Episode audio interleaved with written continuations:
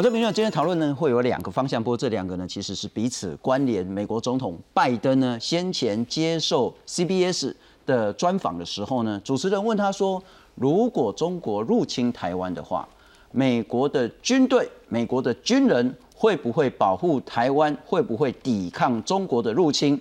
拜登二话不说，毫无思考的时间就说 “yes”，会。之后呢？这两天呢，在联合国，拜登同样也发表了对台湾支持的这个相关的言论。美国从战略模糊走向战略清晰呢，是非常非常的明确。但同一时间，中国解放军习近平对台湾的战略也是越来越清楚。很多人在谈说，下个月十六号，十月十六号礼拜天的二十大，习近平当然会去做连任。但是呢，在二十大之后，恐怕解放军针对台湾的这个进攻呢，会越来越清楚。大家谈到一个时间点，二零二七年，习近平第三任任期结束之前，恐怕他对台湾问题要有所交代。二零二七年真的是一个极为关键的一年吗？而同一时间，在俄罗斯的部分。普丁，俄罗斯的总统呢，他谈到说呢，他必须要征兵三十万，大征兵，因为呢，他说大家都在欺负我，西方世界呢在入侵俄罗斯，那因此他要大征兵。但这个宣布之后呢，许多的俄罗斯民众走上街头去抗议、去反战。当然，这些民众呢被逮捕了，但是也有不少的民众呢离开国境。一个呢是反战，一个人是他真的怕再被抓到乌克兰去。现在呢，整个俄罗斯呢是深陷在乌俄战争当中。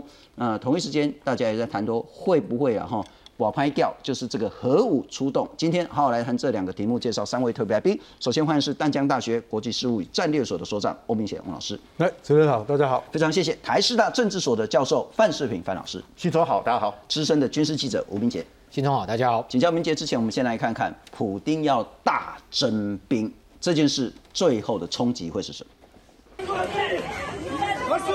民众上街示威，遭到警方强制拖走。俄罗斯总统普京二十一号发表电视演说，表示将动员三十万后备军人后，俄罗斯国内有多个城市，包括莫斯科、圣彼得堡、新西伯利亚等，都有人民不满上街示威。普京表示，已经签署现役与后备军人的部分军事动员令，二十一号当天就生效，获得国会国家杜马背书。除了备战冬季的大决战，还声称不惜使用核武。территориальная целостность нашей Родины, наша независимость и свобода будут обеспечены. Подчеркну это еще раз. Всеми имеющимися у нас средствами. А те, кто пытаются шантажировать нас ядерным оружием, должны знать, что роза ветров может развернуться и в их сторону.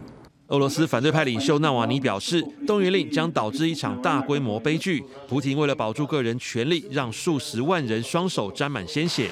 欧盟和北约也齐声谴责俄罗斯将世界置于危险中。美国总统拜登则在联合国大会痛批俄罗斯无耻。A permanent member of the United Nations Security Council invaded its neighbor, attempted to erase a sovereign state from the map. Russia has shamelessly violated the core tenets of the United Nations Charter. 拜登也强调，核战中没有赢家，也不该发生。对于俄罗斯大动作动员，乌克兰民众认为，俄军已经走到穷途末路。Зараз немає інших важелів впливу, як зробити це або виявити часткову мобілізацію, тому що армія повністю... Я еще молодой. Конечно, спесь во мне может, так сказать, да, там, вперед на войну и так далее, но 矛盾的心情也反映在俄罗斯出境的单程航班上，不仅票价飙涨，而且前往土耳其和亚美尼亚的机票很快就销售一空。公司新闻这位人物强编译啊，明介兄先请教你，三十万的大征兵，有人说啊这就穷途末路，但也有人讲说 all in，嗯，我把整个俄罗斯的国家的命运、前途、未来，也许一百年全部都压在这一次乌克兰战争当中。 是这样子。确实哦，我们看到普京九月二十一号很奇怪，透过录影的方式哦，全国演说哦。好，那先不姑且不论他为什么用这样方式，但中间三个重点，第一个就是宣布哦要局部动员哈。那局部军事动员这个部分，呃，俄国国防部补充说是三十万的这一个兵力啊。那第二个，其实这个部分我觉得也非常重要。他说这个普京会支持哦四个目前俄军在乌克兰的占领区哦，包含像卢甘斯克、顿内茨克、赫尔松、扎波罗热啊。那支持他们进行公投，而且要紧速公投，这个部分非常重要，因为跟第三点是完全连结的，就是谈到说，如果在核武使用上。这一个西方国家不要以为它只是在虚张声势哈。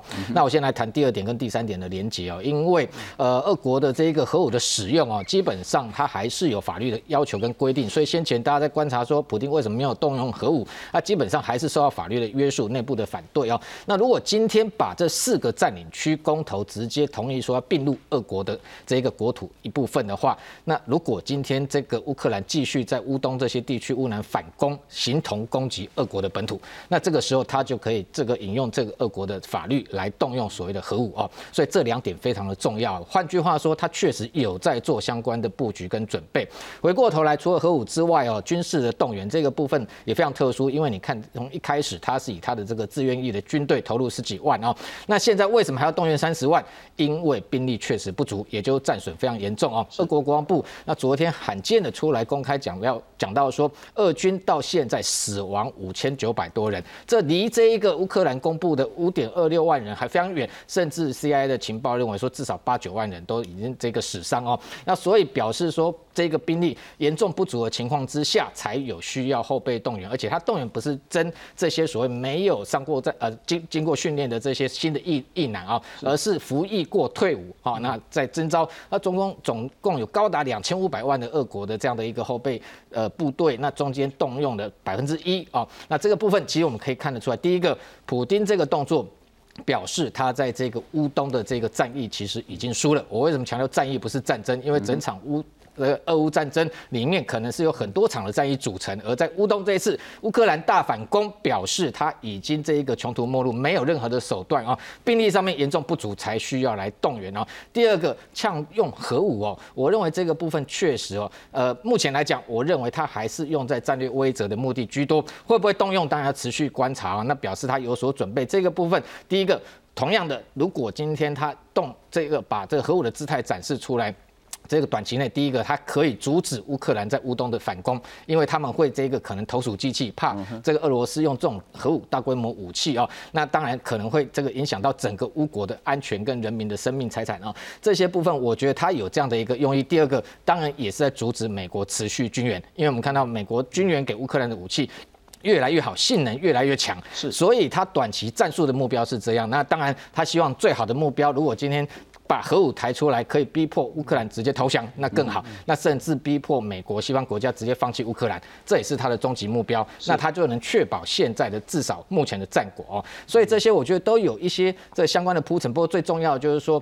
在动用核武或者是说动员的过程中，其实刚刚看到很多俄国的这些所谓的后备部队，这几天不是传出说机票都被订光了，铁路呃路上都塞车了，大家开始似乎要这个逃离这个俄国，很怕到前线，而且这个部分普京其实非常小心，因为俄国国防部宣布了三十万后备动员里头，他有特别强调，这三十万不是要直接投入乌东，而是要负责在防守这个俄乌之间目前一千公里长的边境。换句话说，他也非常担心说这些呃。这个后备动员这些，他的家属也会这个引起社会的一个抗争跟纷乱，对他内部形成一个政治的一个压力哦，所以他也是非常非常小心的，一步一步的在加嘛。但是这还是让他会进一步笼罩同样他自己政权不稳的风险啊。因为今天动用核武不是那么简单，所以刚刚看到说拜登不止前几天在 CBS 的专访啊，三次警告普京不要动用核武，因为这样子会让整个呃战争形态可能会二战以来前所未有的这个状况会出现。同时，这个拜登还在联合国大会首度哦，也再度警告哦。那这个部分，其实我为什么会说让普京也笼罩在风险？因为他一开始非常担心，就是美国跟北约介入。今天这个一刀两刃，一个可能会让这一个美国跟西方盟国，他让他认为理想的不会介入乌克兰战争，但是另外一面反而会更快的让美国跟西方有更多的理由可以卷入这一场战争，那直接对俄国下手。所以他同样。一方面，我认为它是一个很大的赌注。那这个赌注到底最后谁输谁谁赢，可能还要持续来观察。好，那翁老师两个问题，一个是战略的问题，一是国际反应的问题。战略的问题是，不管是叫做核武的这个说法了哈，文章呢是讲讲而已了哈。一个是三十万的征兵，嗯，这个是普丁也许叫虚张声势，形容化，嗯嗯，还是他就是摆明很像牌桌上我就说哈，嗯，我筹码悬说。在战略上，他到底想要做什么？呃，基本上哦，如果我们从一个战略角度去思考的话，我觉得普京现在在进行一个战略转折了。哦，那么所谓的战略转，就是说他重新设定一个战略目标。OK，那这个战略目标叫做解放顿巴斯地区。好，那你思考一下，二零二四年进行这个特殊军事行动，它的战略目标是什么呢？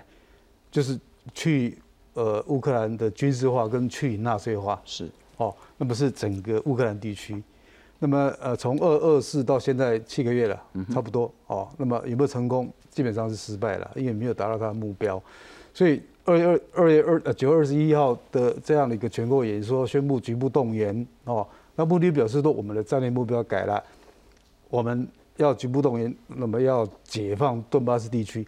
那事实上，顿巴斯地区它在二二零二二年的二月二十七号，他已经承认啊二呃二三号是，他已经承认两个国家叫做顿巴斯共和国跟卢甘斯克共和国哦，也就是说他已经承认了，他现在只是要要扩展或是确保他这两个既有共和国的一个实力。事实上，他一方面在宣布局部动员，一方面在谈什么？要进行公平投票，来确认这个地区的一个国际法，或是他所谓的国内法。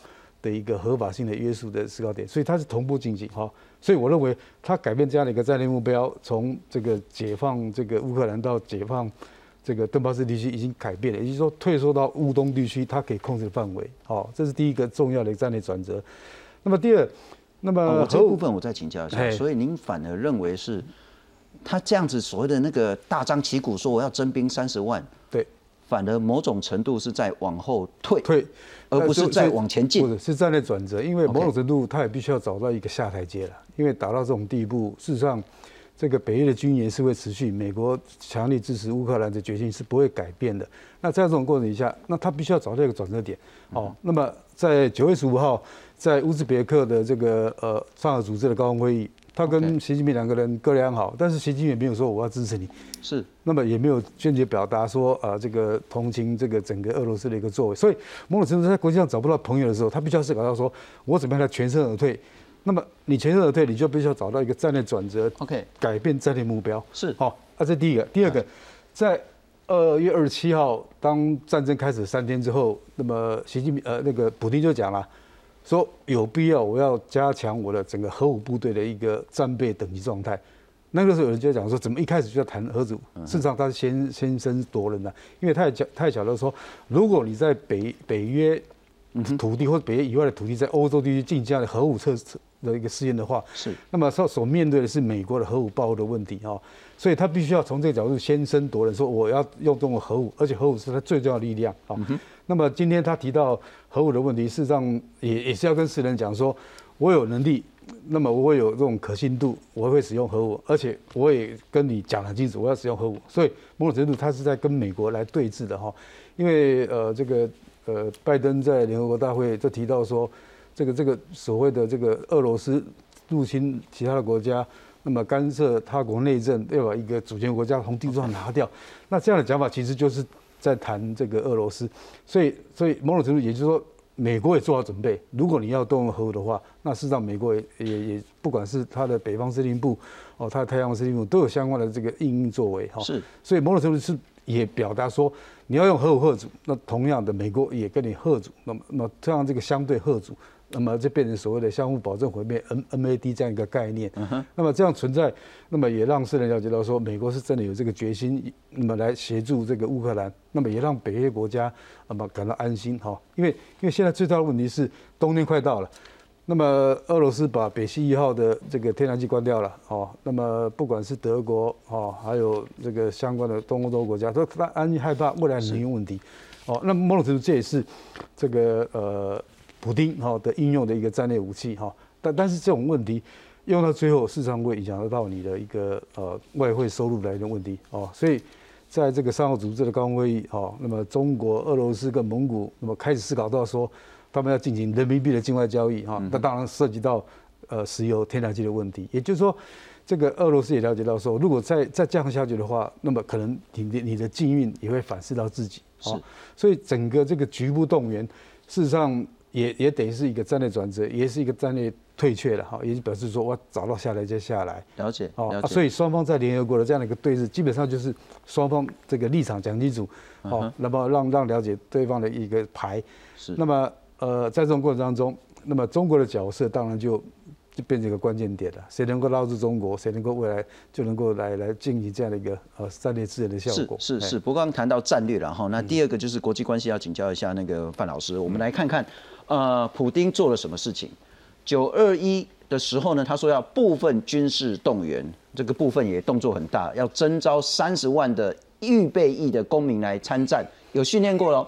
这是二战以来俄罗斯第一次的军事动员。法新社说，俄国民众上街高呼不要动员，然后警察就把他们抓起来关了。Google 趋势说呢，离开俄罗斯搜寻这关键字的呢，升高了一百倍。那拜登呢讲说，普京。征召更多士兵，美国会毫不犹豫地继续支持乌克兰。肖兹德国总理说呢，那普京这个叫做绝望的行为，因为他无法赢得战争。马克龙说，新的错误会把自己国家、把自己的青年拖入战争的泥淖。乌克兰总统泽伦斯基讲说，我不会怕，因为俄罗斯跑掉的军人很多，乌克兰将会继续收复领土。好，那个问题是在于说，第一个真的有可能想象到何止。战争这件事吗？或者是大家其实也只是在讲讲而已，离那一步还很远。第二个国际的反应，这样的三十万动员，如果是说哈的话，嗯，不管是德国，不管是英国，特别是美国，会收手吗？对，我觉得他这个三十万，当然就要表达他继续打仗的这个坚强意志，因为他现在不能被人家看衰啊，可能他也会投降，那就会造成内部的不稳，反对的人会站出来。其实你看到现在已经有很多市民上街头了，因为我们知道普京这几年采取的是非常高压的威权统治。你要在街头上，你只要哪怕拿一张白纸，他把你抓起来，而且关到监狱里面去。但是还是有人敢站站出来，表示反对的声音现在已经蠢蠢欲动了。你想想，可能有企业家啊，因为在这一场呃俄乌战争受损的企业家也会可能站出来。所以我觉得那个火已经盖不住，他要一定要征兵三十万来强化。你看，我还是要打下去，否则他的位置会不稳。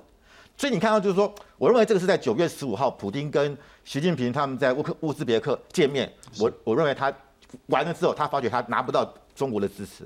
其实这次我必须要讲，普京是卑躬屈膝。他说：“你你中国，你在这个跟中在俄乌的问题上，你采平衡主义，哎，我可以接受。”是他说：“你你中国对这个俄乌战争，你提出质疑，我也可以接受。”他甚至还讲到了一中一中那个政策。啊，一中一中原则，还强还指责美国在台海挑衅。是过去俄罗斯在台湾问题上是不太愿意谈的，他都这样表态喽。结果呢，习近平对乌克兰问题只字未提。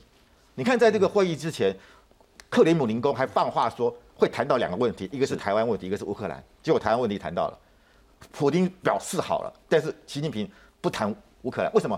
普京因为习近平看你普京快撑不下去，他不愿意支持你。所以他才要赶快征兵呢，他他一回到莫斯科就要征兵呢。但是我觉得他现在这个征兵引发了，本来我觉得俄罗斯年轻人是对这个这个战争跟我没有太大关系，因为他他是打在在乌克兰打的嘛，除了上战场的那些人之外，只要我身边没有人去去去打仗，可能跟我也无关，我还是舞照跳这个马马照跑。可是现在是感觉到会影响到我个我个人的权益的时候，我觉得年轻人会会开始反抗，因为他们会觉得说这场战争无意义嘛。而且是我去侵侵扰人家，所以这个跟二次大战什么什什么斯达什么斯大林格格呃保卫战不一样。那个时候是德国的纳粹来攻击我，我要反抗，所以那个反抗的意志是很坚强的。可现在这边说我师出无名，是我去欺负人家，那我现在还要征兵。那至于说和那个和我去欺负人家，然后我们的年轻人死了一堆，然后还要再征三十万个人去啊，这个道理怎么讲？而而且你这样征兵只会刺激欧欧盟跟美国更加的援助乌克兰。是，那我我觉得这个东西搞的会会不会搞到俄罗斯这个国家灭亡？为什么？乌克兰到时候要跟你算账哦。你今天到我家亲门踏户，我死了人一条命，你要赔多少钱？我房子一栋被烧了，你要赔多少钱？你不是说到我家闹事闹闹走了？是。不负责任，不可能。那个到时候，所以我觉得会不会走走向一九九一年那个苏联解体？我觉得现在如果按照再这样下去，我觉得俄罗斯真的有可能再次的面临到一个亡国的境界。另外就是，他如果真的玩核武的话，那更是玩玩火自焚，因为你会引发国际间众矢之的。是那个造成的影响，不是只有乌克兰。哎，二次大战之后，广岛、长崎偷了这个原核子弹、原子弹，后来走都没有使用过。你既然敢使用，嗯哼，所以你看啊，他之前本来说要要攻击这个乌克兰的核电厂，大家知道吗？车诺比电厂在一九八六年四月二十六号发生，车诺比核电厂在哪里？就在乌克兰里面哦。它造成多大的影响？六十万人受到核辐射，四千人死亡。我问你，你如果再去攻击乌克兰的核电厂，或者你用核核武造成那种核扩散、是辐辐射，是造成整个欧洲被污染，这你担得起吗？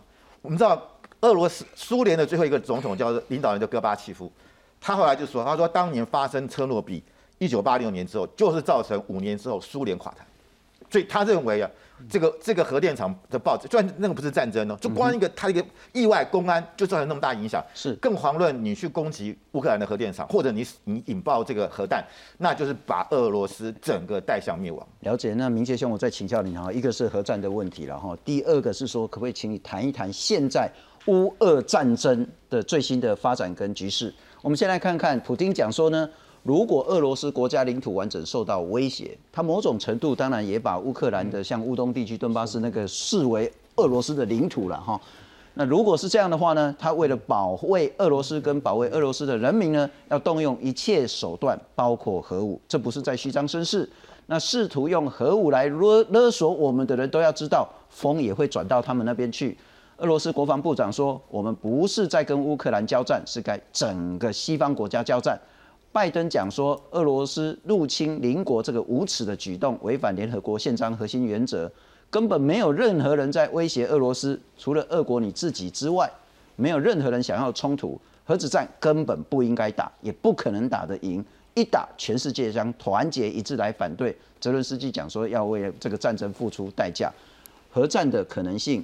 以及现在乌俄战争啊，我倒过来讲哈，呃，整个现在乌东的情势哈，那等于说，现在九月十一号，我们呃看到说开战两百天哦，这乌军的这一个所谓绝地大反攻哦，那五天之内收复了这一个俄军哦，这个五花了五个月时间才拿下的这一个呃乌克兰的这个侵占的土地啊，那中间比较重要乌东那个地区，特别是这个呃顿内茨克啊，那主要的这一个重要的补给。补给点啊，据补给据据点，这个一九亩，还有像这一个库皮啊、粮食克这些弹药的一个据点，那还有一些铁路中心呃铁路中枢都被拿回去啊，那等于说这样的一个呃整个攻势哦，对他来讲已经节节败退啊。那特别我刚刚谈到说，不止兵力，其实弹药也这个缺乏哈，很多武器哦，那直接抛弃废弃在战场上面啊。所以呃，在没有兵力、没有武器的情况之下，当然他也没有办法啊，再进一步去入侵所谓的乌克兰。所以为什么要所谓的确保战果，就是说他现现有拿下大概将近占这一个乌克兰呢，可能将近在百分之十二到十五的这个土地，他想要啊呃在这一场。战争里头先拿下来啊，那所以为什么要这个举办公投？那现在又祭出所谓的核武，当然他企图要用这样的一个呃升高这个战争这个等级的一个目的哦，那让让这个美国跟这个乌克兰没有办法哈继续下一个呃等于说反攻的动作，所以这个部分我认为呃普京当然某个程度其实他心里应该也很清楚已经失败了，否则这个核武本来主要在战略上就是威慑啊，那并不是说真的要来对对方进行大规模的毁灭，那如果会出。这一个举动哦，其实像今天这个呃美国白宫的发言人也谈到，美国对呃普京的这个有关核武的这个说法，其实是认真看待啊。那当然，因为这样的必须要非常小心跟谨慎，但是这背后也意味美国跟北约都有所准备啊。那在欧洲来讲，你像英国、法国也同样有核武，所以哦，在呃，我觉得几个情况，第一个，如果今天普京哦。然后强调它不是虚张声势，我认为它有几个等级可以慢慢升高啊，有可能会出现的，包含像第一个最简单的，都不要讲说这个动用到核武，扎波罗的这个这个核电厂，它就把核反应炉先摧毁，然后它这一个核辐射外泄变成核污染哦，那这个部分可能就会对这个乌克兰造造成伤害。那第二个就是说非常有可能，譬如说再一次这一个进行所谓的核武演习，而且它譬如说它可以在非乌克兰地区，譬如说黑海。啊的上空直接引爆小型小核当量的战术核武，这个部分就已经足以来威吓，表示说它有可能在升级。那这个部分当然都是在这个进行所谓的政治跟军事的恐吓。那当然，如果真的要动用核武，哦当然因为俄罗斯很多的载具，包含像伊斯坎德地对地的飞弹、匕首高超音速武器哦，都可以携带所谓的核弹头。那基本上当然不太可能用所谓的战略性的核武。那种核当量到这一两百万等级，可能譬如说五万核当量以下，几千核当量这些所谓可以造成小规模的一个损伤，做一个呃等于说恐吓性的动作哦。我觉得这不能排除，也许这个普京确实已经穷途末路的时候，有可能会用这样的一个小型核武来做一个他的一个军力的威慑展示哦。那这个部分当然我相信这一个不管是北约或者美国，应该也都非常小心谨慎。但是这有可能我说会让美国跟北约直接卷入这场战争，甚至。直接出手，这个对俄国进行攻击，因为今天你动用核武已经破坏了整个讲难听的这个战场，连这种所谓的规则都已经不用不是要毁灭乌克兰而已，没错，要毁灭全世界。没错，因为欧洲一定会直接受到影响啊，所以有非常多的打击手段，譬如说。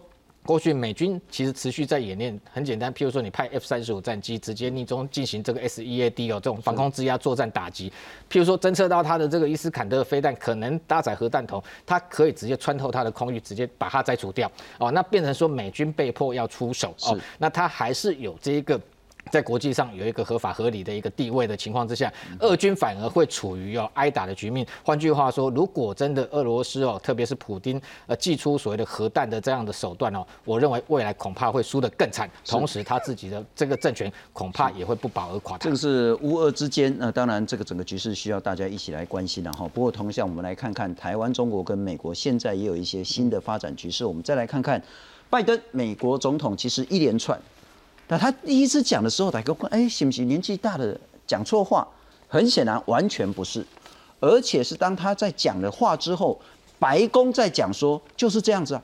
我们来看看二一年去年八月的时候，ABC 专访他，他说美国对北约国家当然有防卫承诺，可是对台湾、日本、韩国也一样有防卫承诺。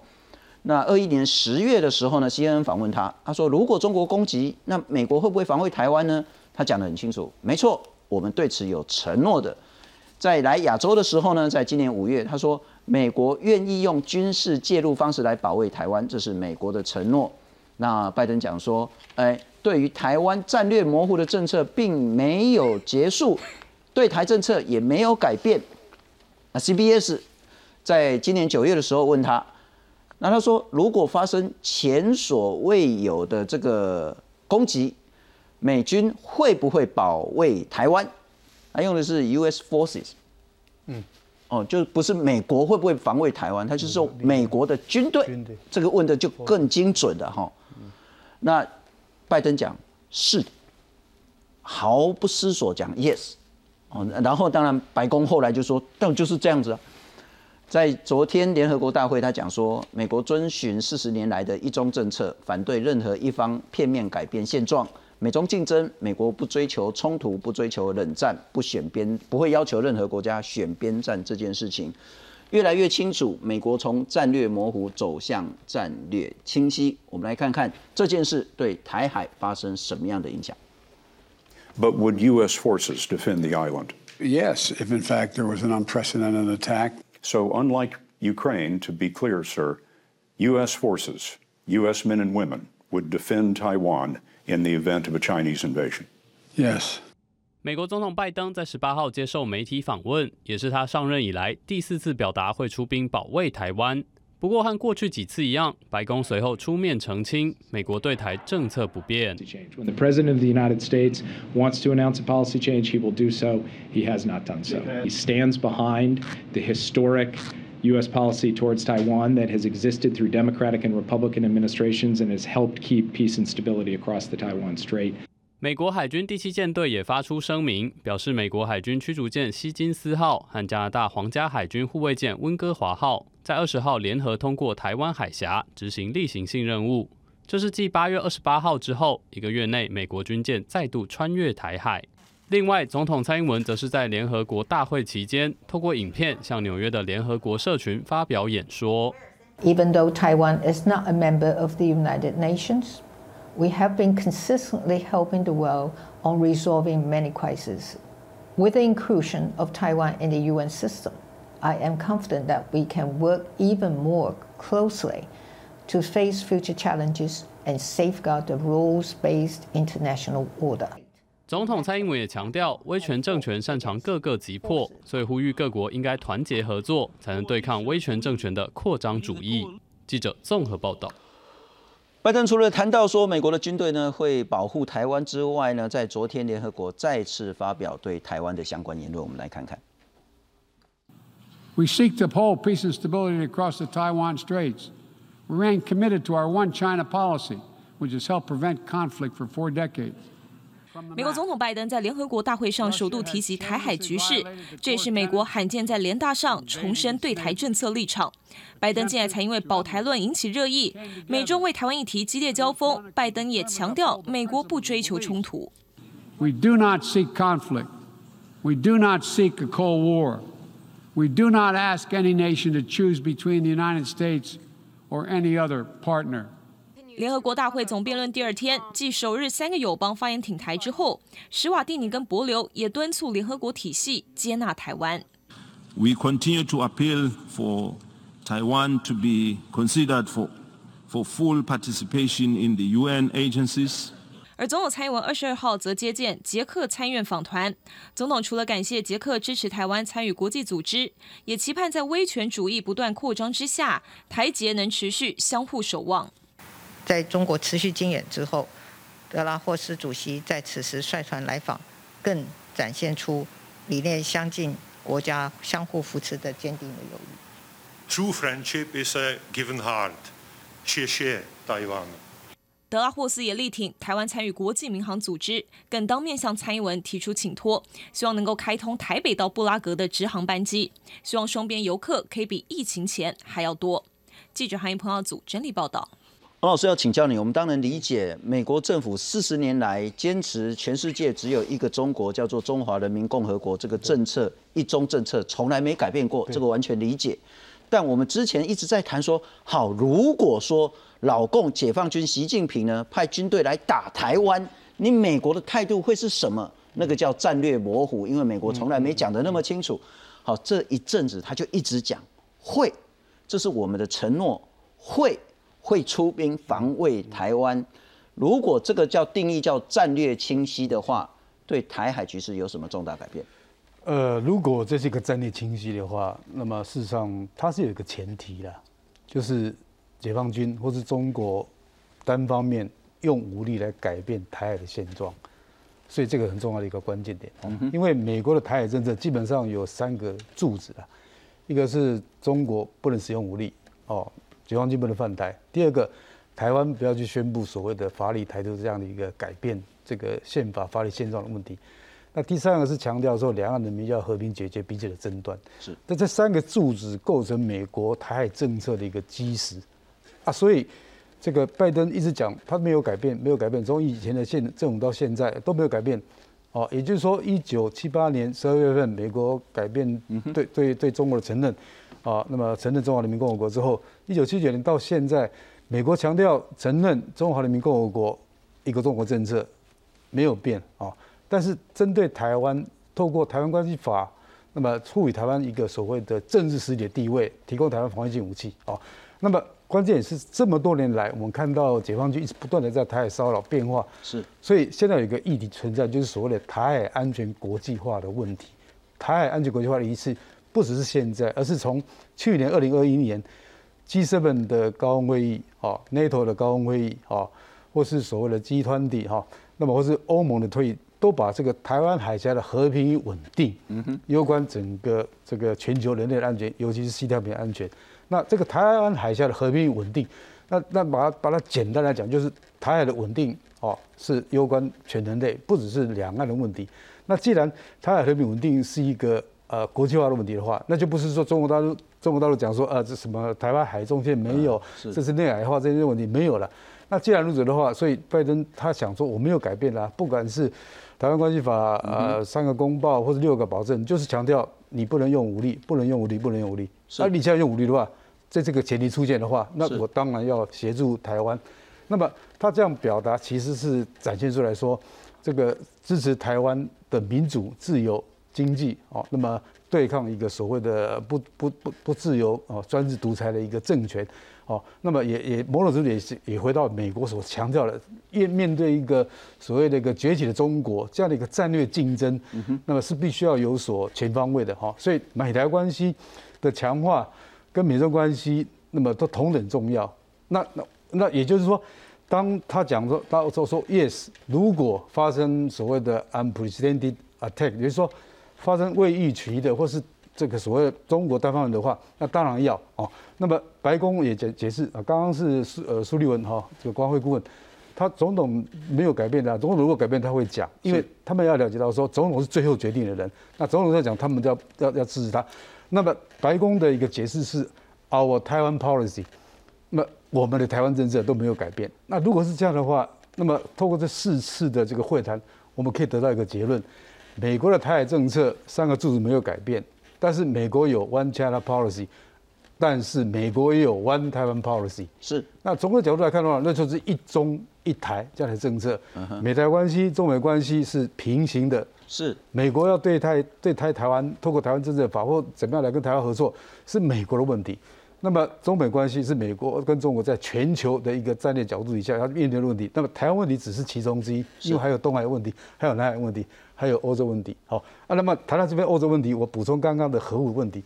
我我认为九月十五号，当习近平跟这个普京面对面谈到很多问题，那最后呃这个普京讲说，我们承认一个中国原则，one China principle。那某种目的换取中国对这个俄罗斯。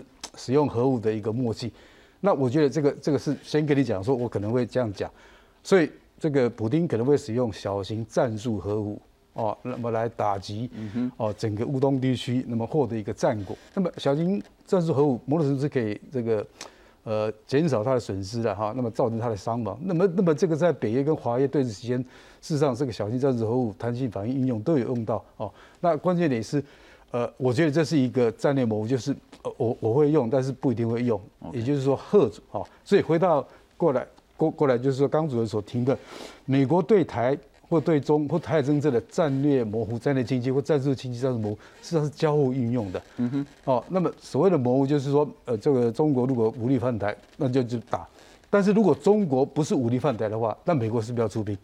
也就是说，如果是台湾这个自己内乱或是呃宣布什么的话，那当然不会出哦。是。那我的意思是说，这种战略模糊战术经济或是战略模糊战术经济，这种是交互运用的，那就看美国怎么来看这个这个中国的一个表现。是。那么来加以应用的问题。是。波范老师刚刚那个呃 CBS 的主持人问的很清楚，就是说不不像乌克兰，嗯，美国到现在没有一个军人到乌克兰去打仗嘛，嗯，对。所以主持人说不像乌克兰。如果中国入侵台湾的话，美国的军队、美国的男男女女的军人会不会出兵保卫台湾？拜登讲 yes，想都没想就 yes。yes 的意思就是说，假设中国来打台湾，至少美军会在台海周边上实际的军力来去做展现。呃，我相信解放军经过拜登这四次的说，他们未来要攻台的话，肯定要把。美军来驰援台湾，列入他的想定里面，是的，对，不可能排除了，已经很清楚了。只是过去不愿意把那个纸窗给捅破。那我为什么会这样？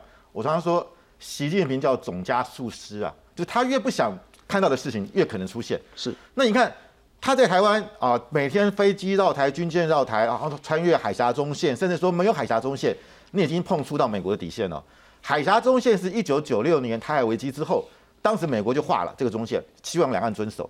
你现在你中国说没有遵，那你是碰触到美国底线，那逼着拜登一定要谈到把事情说得更清楚一点，把警告中国，你千万不要啊，想要呃，所想要什么有所动作。是，就像说习近平上来之后，他画了一个东海防空识别区，然后每长每天派飞机到钓鱼台的结果是什么？就美国把本来这个钓鱼台是很模糊的。把钓鱼台纳入了美日安保条约，就把它清晰了嘛？这也是你习近平搞出来的嘛？所以我觉得今天拜登会这样讲，就表示美国现在的政策是很清楚了。那那当然美他现在只是说啊，我们的政策没改变啊，对台政策没改变，他并没有说拜登讲话是错误的哦。那我们知道他是三军统帅，所以我认为这个已经是定案了。那习近平因为他现在他可能二零二说二零二七年，因为他今年要连任嘛，他现在连任理由是什么？有人说可能二零二零二七年对台动武，那你越是这样讲，就越逼着美国越要往台台湾移动，因为台湾，当然我们知道每个国家都有它各自的国家利益啊，我们从现实主义来看，但是对美国来讲，确保台湾不被中共占领是符合美国国家利益的，所以他做这件事是也是保护美国自己。第一个，台湾在第一岛链，台湾失守了，美国第二岛链关岛、夏威夷直接受到冲击，甚至影响美国本土。第二个，台湾的台积电、台湾的晶片影响了全世界的经济，所以你看前一阵子那个台积电董事长刘德英他受访，他意思是什么？你与其要我把去美国投资、去美国设厂，还不如好好保卫台湾。是因为台台台积电到了美国去，它就不是台积电了嘛。台湾有很重要的台湾的人才，台湾工程师的吃苦吃苦耐劳，还有台湾的上中下游产业，这些东西不是你美国可以，不是我把把个工厂收到美国去就 OK 了。所以他的意思是说，你那是不切实际的，你要提供台湾更多的保护。所以我觉得拜登也好，或者我们看到的呃国会通过的台相关的法律，台湾政策法，我是基于这一点。第三个，台湾是华人世界唯一的民主，而这个是从美国的现代化理论来讲，是我美国一手催生出来的。这个可以做全球华人的一个典范。你中国再不要说我们华人不能实施民主了，这个对很多第三世界国家也是一个典范。这美国孕育产生出来，像个 baby 一样，我一定要保护它。它如果被一个民主的台湾被中被中国给占领了，我我美国这几十年来的努力吹灰飞烟灭啊！所以这个对美国来讲是攸关他的国家利益。好，那范老师，您的另外一个专长其实就是中国研究。嗯，我想问两个问题：中国梦，所谓他们的用法，然后祖国的统一大业，是不是非得在这五到十年内去实践？第二个，二十大，下个月十六号就要上场的二十大，那应该没有任何悬念，就是习近平进行第三任了哈。那进行第三任之后，他是不是有绝对的使命跟压力去实现刚刚那个中国梦？我们来看看中国呢，在九三年之后呢，总共有三次谈到对台问题的白皮书。九三年呢，那个时候两岸春暖花开了哈，关系很好。那那时候呢，就是在孤汪孤汪会谈。两千年的时候呢，呃，李登辉在那时候提出来两国论，阿扁当选竞那个成正竞选成功了，那个时候两岸关系就开始有紧张了。二二年的时候呢，佩洛西来台湾，当然是就最紧张这时候，那老共呢就用飞弹直接穿过台湾的上空了哈。三次白皮书的共同点，和平统一，不承诺放弃使用武力，但第二次删掉说让台湾高度自治，然后有行政、立法、司法权。第三次删掉台湾不派军队，也不派行政人员驻台。回到刚那个问题。完成祖国统一大业，对中国来讲，是不是非在五到十年内实现不可？对习近平来讲，二十大之后，二零二七是不是极为关键的年？其实我们知道，从毛泽东、邓小平、江泽民到胡锦涛，他们从来不会笨到去设一个统一时间表。为什么？这不是操之在我的嘛？大家都知道，台台湾问题就是中美问题嘛。这个美台湾的背后就是美国嘛。那你想想看，难道是你靠的我要怎么统一就统一？好，那你设了一个年限，你不是画地自限吗？如果你到你说二零二七年，那没做到怎么办？你习近平要被就责。所以从过去从毛邓江湖，他们都是把统一问题弄得很模糊，是甚至为了胡锦涛还有一个什么啊反分裂国家法，因为他知道军方那时候很多人想要统一，他用反分裂法啊，要达到这个要达到这个啊这个达到某种程度的时候，哇，我们台湾法理台独了，我们才可能动手。他就是要用这个来和缓，来告诉军方不要乱动。那你习近平现在自己主动说哦，我要什么时候统一，五年内统一，十年内统一，那你不是给自己找麻烦？因为大家一看那那时间点到了怎么办？啊，五年我就给你拖过五年，那你就不要康了啊？啊，对啊，那你不要康，你还会继续下去？那你最我觉得这是最愚蠢的。但是我看习近平现在好像是在往这个方向走啊。那你你那你越是所以蔡英文没有承认九二共识，美国没有说蔡英文破坏的台海现状，是因为据表示那那是那那个是在川普时期共和党，现在拜登也没有说哎，你蔡英文你去承认九二共识没有？美国认为那个九二共识，美国不认为那个是现状，但是美国认为你中共穿越台海中线。你是破坏现状，那你现在一直在破坏现状。那我们回到政治现实了哈，就是习近平之所以说他要做第三任、第四任，永远的这个连任当习皇帝的一个重要理由，就是他要完成祖国大业，完成中国的这个富强之梦。如果他在十月十六号下个月然后成功的连任第三任，那一任五年，就是五年，二零二七年他第三任任满，他交不出对台的美妙的成绩单的话，他还能干第四任吗？那就会引发内部很大的反弹。所以我认为，就像普京一样嘛，你今天这个打仗打到现在，也这个被人卡在那个地方，进退两难。那我觉得习近平你要考要考虑清楚，你到时候如果你没达到达到你的你的你的这个当宣誓的话，那别人也会质疑你嘛。是你要自己习皇帝的梦碎，还是全中国的这个富强梦碎？对，所以说我我觉得习近平做了很多我认为很不聪明的事情，包含废除国家主席任期，就是一个很不笨的。美国为什么到最后决定要发动科技战跟这个经济战？因为美国认为中国永远不可能走向民主好，你要走向的是皇帝的地。不过，明杰兄，刚我们谈的是政治的问题了哈，还有一个就是军事准备的问题。某种程度，大家谈说为什么？是因为现在呢，解放军不敢打，他们不够能力。但如果让他假以时日，他用极为扩张的这个军费跟力气呢，去整军备武，五年他就可以打。我们来看看二零二七是不是一个极为关键？C N 的记者讲说呢。中央情报局说，习近平已经下令，二七年要具备武统台湾的能力。那美国情报圈认为，北京当局还没有决定到底要不要打了哈。美国印太的前司令他谈说，中国挑战美国领导地位越来越快了，台湾是实现野心的目标之一，六年内可能会对台动武。而台湾做了一个对岸的这个所谓的军力报告书的一个评估了哈，那中共火箭军的部队就是二炮，就是那个导弹系统等等的，已具备二指核战能力。二七年包括对台湾在内整个第一岛链的目标都可以进行远距的精准打击。我们再来看看下个月就要登场的二十大跟五年内台海之间的危机。中国武统台湾的时辰是否近了？CNN 记者李丽斯在推特指出，美国中情局透露，中国国家主席习近平告诉解放军，想要在2007年拥有武统台湾能力，而这似乎可从中国对台军事升级看出一些端倪。不满佩洛西访台，八月初中国对台实施缩刀演习，第一天就发射十一枚东风系列飞弹，其中四枚还飞越台湾上空。此外，共军还企图抹消海峡中线。前参谋总长李喜明认为，这是共军犯台的首部曲。中国也公布第三本对台白皮书，相较于一九九三和两千年的两份文件，新版白皮书没承诺不驻军、不派人员来台管理，让台湾的空间更小。中国学者分析，北京当局要加快统一步调。Now this is the time for all these ambiguities to be clarified. No one, no single country or groups of countries in the world can deny Taiwan. from China or take Taiwan away from China and can make Taiwan a separate, independent, sovereign country. 学者也认为，中国已经将统一变成立即性任务。此外，这次白皮书也增加不排除武力， 而且篇幅很大，台湾必须提高警觉。记者综合报道。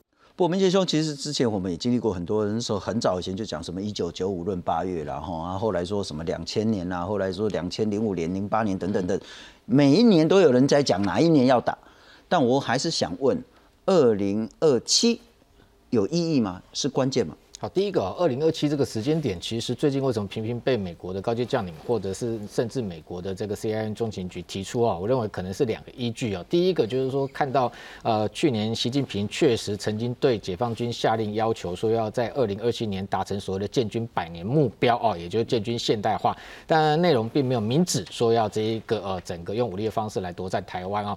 不过这一个时间点，当然这。被美军视为说哦，是解解放军认为他有自信啊，可以跨出这一个解决台湾问题的一步啊，所以被视为啊呃一个时间点。第二个当然也是因为这个中共二十一大啊，二零二七也是这个时间点。那大家外界如同刚刚谈到说，他下一个第四任任期，如果台湾问题还是存在，可能会遭到内部的质疑或等等之类，那有没有可能让他哦在这个时间点决定出手要来这个用武力的方式这个并吞台湾呢？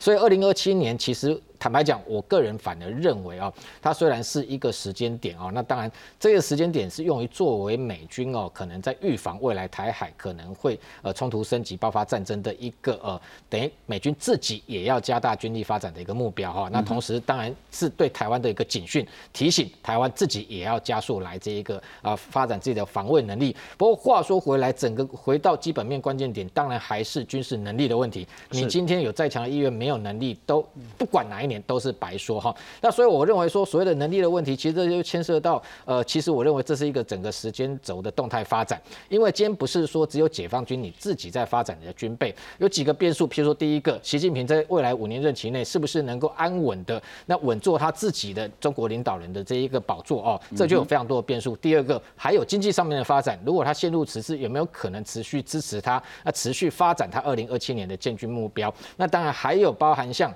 第三个就是能力的发展，不是只有你解放军在前进啊，是。台湾也可能未来五年渴望可以升级，美国自己也在加大力道，特别是你二零二七年哦，包含刚刚讲到说拜登已经四次哦谈到说会用美军来护台这样的一个说法，基本上来讲，当然对于这一个解放军，他必须要把所谓美军会介入，甚至日本会介入，国际会介入都要纳入哦，说他未来可能在处理台湾问题，用武力来夺占台湾的时候，必须要面对的一个挑战，这个部分其实就非常艰巨，因为。同样核武的问题，这是美国是核武大国哦，它有六千枚核弹头的库存哦。那战备弹头，不管是二、二级的核潜舰，或者是义勇兵三型上面，随时二十四小时一千五百五十枚的核弹头就在上面啊，随时可以发射啊。所以这个部分你看到解放军自己目前来讲啊，美国评估它核武大概核弹三百五十枚，虽然也在加速评估二零三零年可能可以到一千枚，但是跟美国来讲还是小巫见大巫哦。所以光核武的。部分恐怕他都没有办法哈，能够有一个压倒性的优势哦，来阻止美国介入，所以这个部分他要纳入评估。同时这几年刚刚包含讲。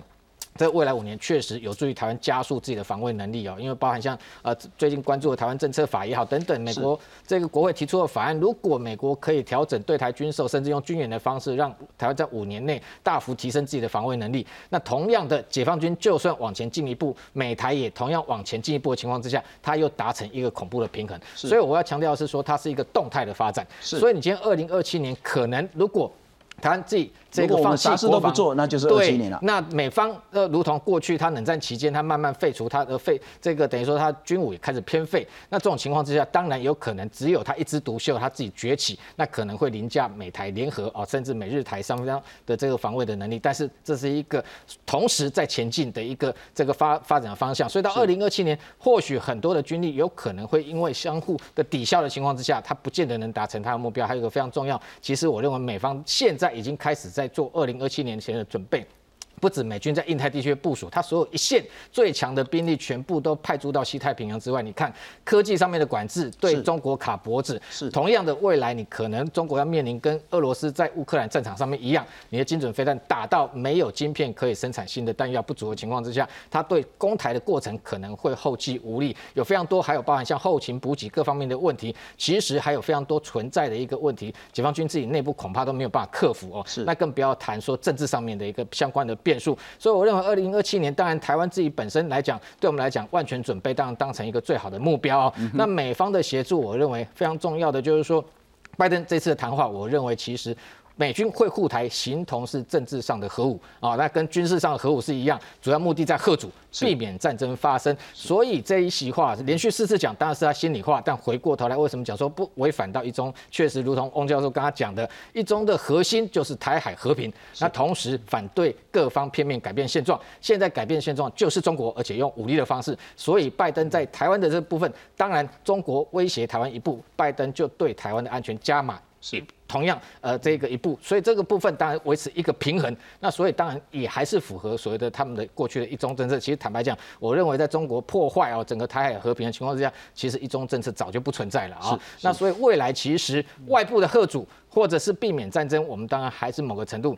因为美军有核武，所以我们可能可以仰赖它。但是真正台湾防卫哦，当然要靠我们自己。所以备战还是要靠台湾。好，那欧老师一个很简单的概念，备战才能止战哈。如果我们内部松散，然后毫无抵抗意志的话，不用到二零二七啦，二零二二我们就被打掉了。那我想问，好，这五年台湾要做什么？呃，我觉得如果台湾政治法，好，如果能够在十二月份通过，好，那么台湾有很多空间可以去思考哦，因为它里面所谈的不只是呃四年给台湾四十五亿啊，最后一年二零二七年给给台湾二十亿，是总共六十五亿这样的一个无偿的军事的援助哈。因为重点不是在给你多少武器装备，而是在于说，他要建立台湾跟美国之间的一个军事联合作战的相互操作性。那什么叫做相互操作性？也就是说，美国跟日本如果未来发生冲突武装，他们两个陆海空一起就可以协同作战，因为他们的语言啊，通过准则，他们的演习都已经很清楚了。那么现在所欠缺的是台湾跟美国之间的问题。如果未来美国要介入，不管是军人，或是武器或装备，或是后勤补给，要怎么来，要怎么去，要到什么地方去？那我们台湾的相关的武器装备部队怎么样跟他配合的问题？所以这个相互操作性的重点就在这边。也就是说，如果这个台湾政策法通过，那么相互操作性，也就是说，我们跟美国之间的一个合作，不只是武器出售买卖而已，还包含人员训练、准则的一个提供哦，那么还有演习，还有模拟。那么这方面如果加强的话，那才会让台湾的一个力量强大。因为中华民国从一九四九年到现在，某种程度没有真正的进行战争的一个训练，就像解放军市场里面这样的一个能量了哈。所以我们我们必须要了解到说，这样的一个工作对台很重要。好，但那么如果说十二月没办法通过的话，那可能明年一月份美国新的国会上来之后，这个台湾政策法可能要重新来了。是，所以这是个很关键点。好，那么那么也有可能说会包括在。